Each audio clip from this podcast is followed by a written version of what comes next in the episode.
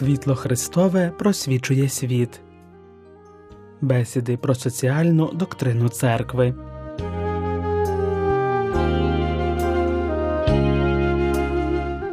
Далі гортаємо сторінки енцикліки святого Івана Павла II Сотий рік, яка побачила світ у травні 1991 року та була приурочена до сторіччя соціальної енцикліки Рерум Новарум папи Лева XIII, що стала поворотним моментом соціального вчення католицької церкви. У документі, що побачив світ у не менш поворотному моменті історії, тобто в контексті падіння комуністичних режимів у Центральній та Східній Європі, папа Войтила аналізував ці події, наводячи як критику марксизму, так і вказуючи на загрози, які може нести неправильне розуміння вільного ринку.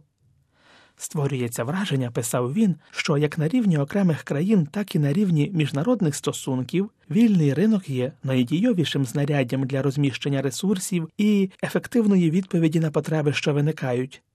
Це, однак, справедливо уточнював він щодо таких потреб, які відповідають критерію платіжоздатності, які мають змогу набувати, і для тих ресурсів, які продаються, будучи спроможними одержати відповідну ціну.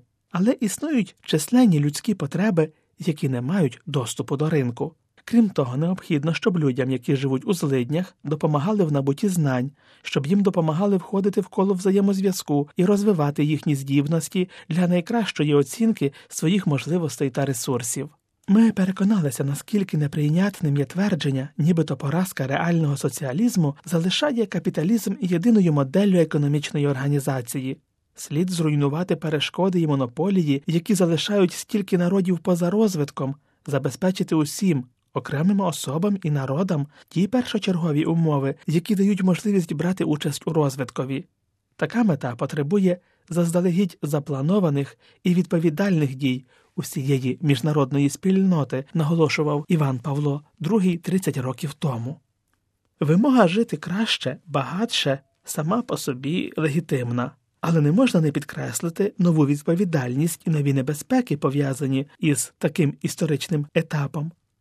Через вибір способів виробництва і споживання виражається певна культура, як загальний світогляд, і, власне, на основі цього виникає явище широкого споживання, визначаючи нові потреби і нові способи їх задоволення, необхідно керуватися цілісним знанням про людину беручи до уваги всі виміри її буття і підпорядковуючи матеріальні та інстинктивні аспекти людини її внутрішнім та духовним потребам. Немає нічого поганого в бажанні жити краще, але помилковим є стиль життя, що претендує на більш високий рівень, спрямований на те, щоби мати, а не на те, щоби бути, при якому прагнуть мати не для того, щоб бути кращими, а для того, щоби проводити час для власного задоволення. Тому, наголошував він, необхідно прагнути до створення таких стилів життя, при яких пошуки істинного, прекрасного і доброго в спілкуванні з іншими людьми для спільного зростання були б елементами, які б визначали вибір споживання, заощаджування і капіталовкладень. Поряд із проблемою споживання непокоїть тісно пов'язане з нею екологічне питання.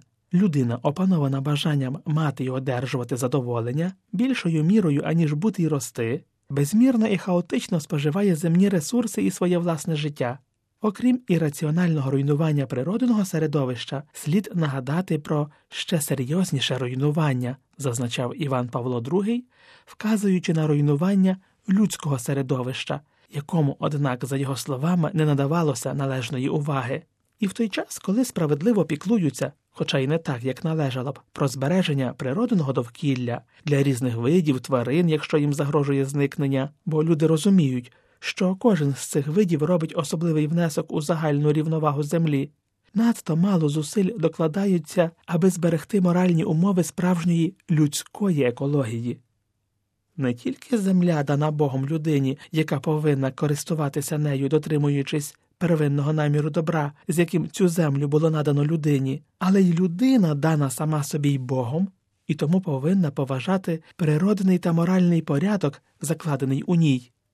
У цьому контексті слід згадати про серйозні проблеми сучасної урбанізації, про потреби урбанізму, який піклується про життя людей, а також про належну увагу до соціальної екології праці, зазначав Іван Павло II, пояснюючи, що людина отримує від Бога свою істотну гідність і разом з нею здатність вивищуватися над будь-яким суспільним порядком у пошуках істини і добра. Одначе вона обумовлена і тією соціальною структурою, в якій живе, одержаним вихованням і довкіллям. Ці елементи можуть полегшувати або ускладнювати її спосіб життя, який відповідає істині.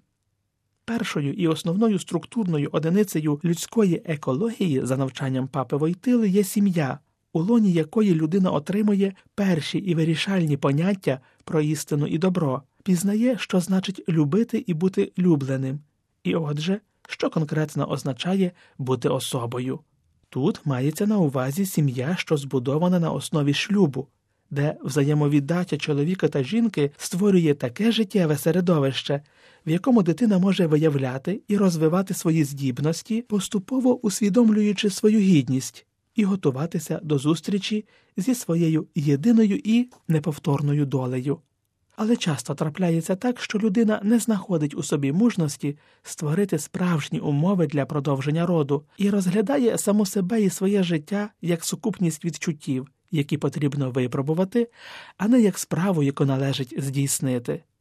Звідси виникає нестача свободи, яка змушує відмовлятися від обов'язку постійно бути зв'язаним з іншою особою і приводити на світ дітей, або ж така, яка змушує розглядати їх як щось із багатьох речей, які можна мати або не мати, згідно з своїми уподобаннями і які конкурують з іншими можливостями. Необхідно повернутися до того, щоби дивитися на сім'ю як на святе в житті. Справді ж бо, сім'я священна це місце, де життя, Божий дар може бути відповідно зустріте і захищене від багатьох атак, яких воно може зазнати, і де воно може розвиватися за вимогами справжнього людського зростання. На противагу так званій культурі смерті, сім'я є місцем існування культури життя. У дійсності економіка це лише одна сторона і один вимір багатогранної людської діяльності. Якщо вона абсолютизується, якщо виробництво і споживання товарів ставиться у центрі суспільного буття і стають єдиною цінністю суспільства, яка не підпорядковується жодній іншій, то причини цього слід шукати не тільки в самій економічній системі, а в тому, що вся суспільна культурна система, нехтуючи етичними і релігійними аспектами, зістарілась, обмежуючись лише виробництвом благ і послуг.